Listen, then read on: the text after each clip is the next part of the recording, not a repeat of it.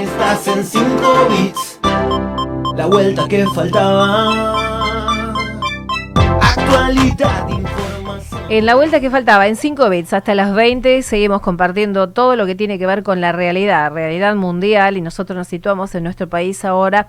Y hablando de coronavirus, con el doctor Omar Sued, él es infectólogo, es médico infectólogo, presidente de la Sociedad Argentina de Infectología, que lo tenemos en línea. Omar, ¿cómo estás? Buenas tardes, noches. ¿Qué tal? Buenas noches, ¿cómo están todos? Bien, bien y gracias por atendernos. Sabemos que estás a mil con todo este tema. Eh, novedades, recomendaciones, algo más para eh, tratar, acotar con estas cuestiones que, bueno, tan preocupante para todos, ¿no?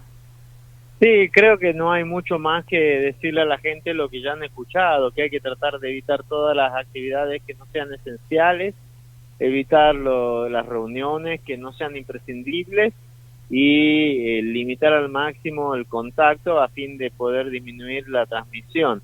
Por ahora no hay casos de coronavirus entre las personas, todos los casos vinieron de afuera o tuvieron contacto directo con alguien que vino de afuera, pero ya estamos en la época epidemiológica después de 20 días del primer caso de pensar que quizás eh, ya haya circulación aunque todavía no la hayamos detectado y por eso se llevan adelante estas medidas a fin de evitar ese pico de, de, grandes infectados que se vieron en otros países.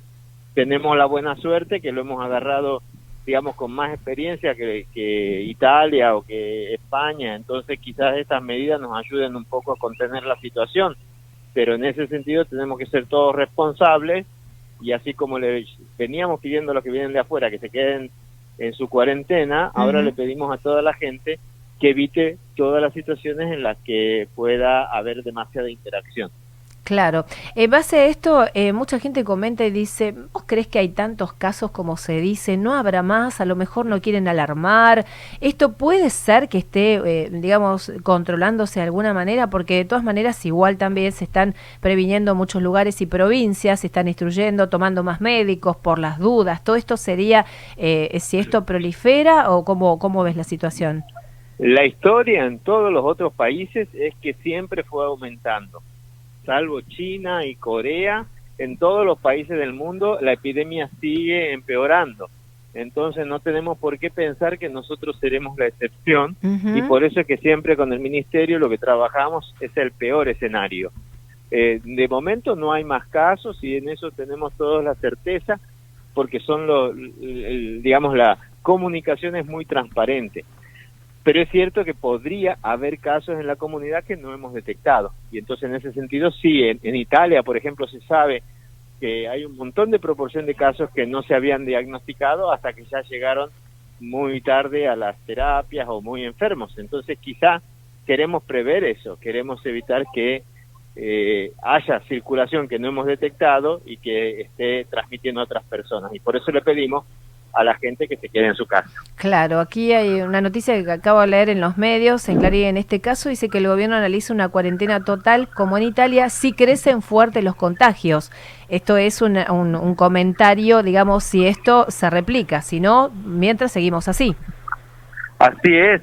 De hecho, ya fue, eh, el presidente ya lo había dicho el día que hizo el anuncio de estas licencias, ya había sido una de las opciones a tener en cuenta y no se tomó por el costo social que implica. Correcto. Digamos, parar todo el país implica que un montón de gente no va a tener el sustento de cada día. Entonces eso hay que considerarlo siempre en función del potencial beneficio. ¿no? Entonces se decidió en su momento la licencia. Entonces recuerden que todos los que tengan más de 60 años o problemas pulmonares, cardiovasculares, embarazo, no deberían ir a trabajar y deberían estar cubiertos por esta licencia del Ministerio de Trabajo además de todos los que trabajan en el sistema educativo, ¿no? Uh.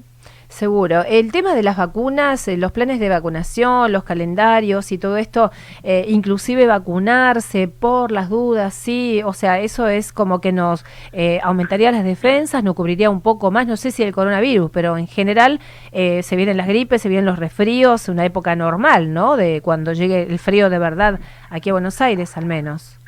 Sí, la vacuna de la gripe y de la neumonía para las personas que tienen indicación de vacuna, que son los mayores de 65 o cualquier persona con comorbilidades o fumadores crónicos, se la tienen que colocar porque no hace nada contra el coronavirus, pero si uno tiene una neumonía va a ir a un hospital y en ese hospital puede haber puede tener, digamos, contacto o mayor riesgo de contacto con el coronavirus. Entonces, por eso es importante que estén vacunados para evitar esa necesidad de ir a los hospitales en esta época o de tener, digamos, algún problema pulmonar concomitante, ¿no? Entonces, es importante la vacuna. Estamos buscando a nivel ahora de los ministerios, lo que se está discutiendo es si hay lugares de poner eh, puestos de vacunación que no estén dentro de los hospitales para evitar que vaya la gente grande a los hospitales a, vacunarse, para que sea más seguro.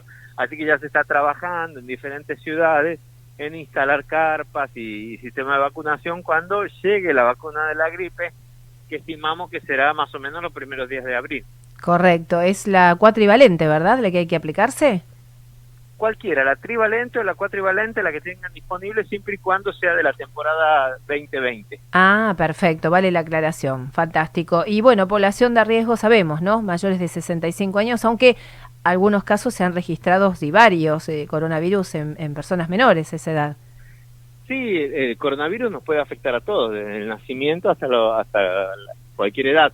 El tema es que mayores de 60 años tienen mayor riesgo de, complicaciones y eventualmente de mortalidad.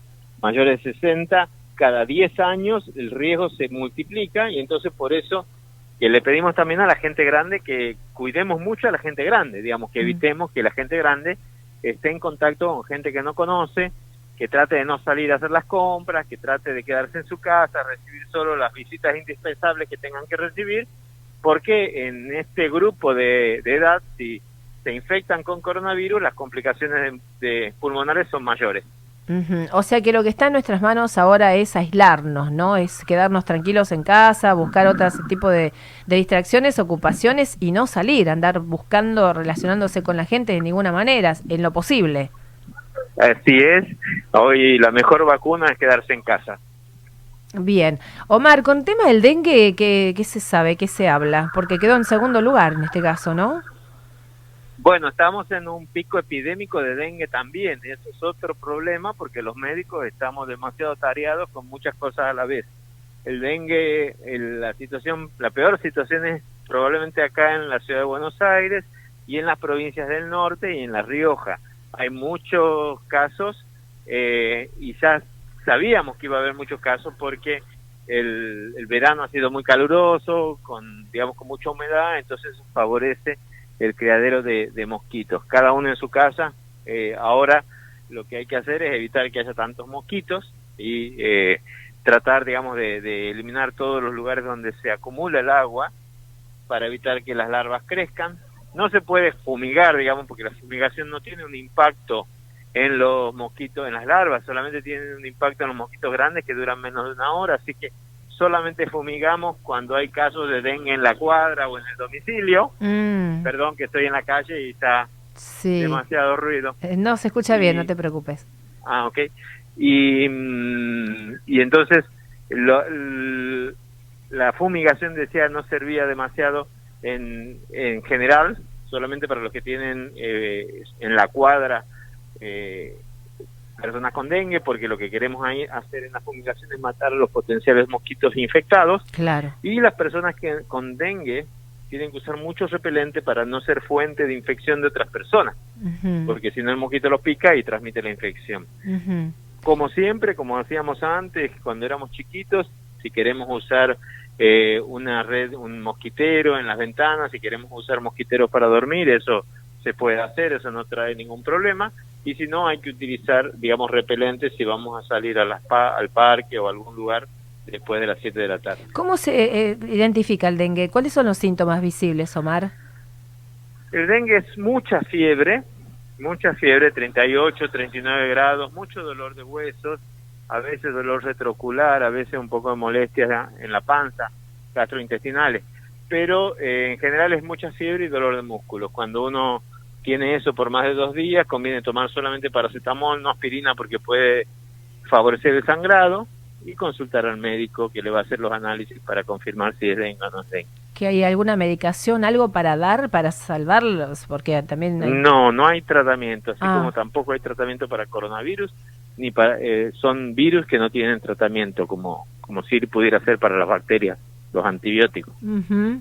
Bueno, eh, la última recomendación para todos nuestros televidentes y oyentes respecto al coronavirus, eh, ¿cuál sería? Lavarse bien las manos varias veces al día con agua y jabón, no necesita hacer alcohol en gel, limpiar, desinfectar bien con agua, con un, chorrito de lavandina, tampoco necesitan gran, digamos, productos caros ni, ni complejos. Y después estar en casa, lo más que podamos estar en casa. Y si tenemos un familiar grande que tenga tos o fiebre, llamar, digamos, al médico en ese caso. Nosotros los jóvenes, si no tenemos comorbilidades, podemos, digamos, evitar llamar al médico y molestar, digamos, o sobrecargar el sistema de salud si tenemos solamente un cuadro respiratorio viral pequeño. Pero si tenemos personas que les falta el aire, que tiene fiebre por más de dos días, que está realmente mal, bueno, ahí sí hay que llamar al 147, al 107 en ciudad y al 148 en provincia. Y mismo nosotros si levantamos fiebre y tenemos eh, dificultades respiratorias, también es desconfiar, ¿no? Para no confundir, digo, con las gripes comunes. Exacto, exacto. Perfecto. Omar, muchísimas gracias como siempre. Te deseamos un buen término de jornada. Estamos en contacto siempre. ¿eh? Muchas gracias. Un beso grande. Hasta luego. Un beso para vos. El doctor Omar Sued, infectólogo, presidente de la Sociedad Argentina de Infectología, lo escuchaste con nosotros hablando como en todos los medios. El fin de semana estuvo prácticamente día y noche en TN y en todos los canales importantes dando su visión y reunido con el presidente del Comité de Salud, con los ministros y todo para eh, derimir y ver un poco el rumbo a seguir con todas estas cuestiones, que en esto te decía, eh, comentándoselo a él, el gobierno analiza una cuarentena total, como en Italia sí crecen fuerte los contagios. La paralización obligatoria es una medida extrema, como lo decía recién Sued, pero el presidente la tomaría si la cantidad de infectados pega un salto como el epicentro de la pandemia. Debate por la figura del Estado. Eh, en esta cuestión, ¿no? El dólar, mira vos, el luz se fue a 90 pesos y claro, todo se va eh, reacomodando reajustando de acuerdo a la situación medio que se va un poquito de eje, ¿no? Eh, así seguimos compartiendo nuestro programa hasta las 20. Estás en 5 bits por Canal 5 y por Bits Radio. Estoy mirando el monitor, 19.35 minutos, 23 grados la temperatura y seguimos con música, chicos, ¿les parece? Desde el control. Ahora presentamos a la oreja de Van Gogh. Deseo de cosas imposibles. Nos podés mirar, nos podés escuchar. 100.5 Radio Bits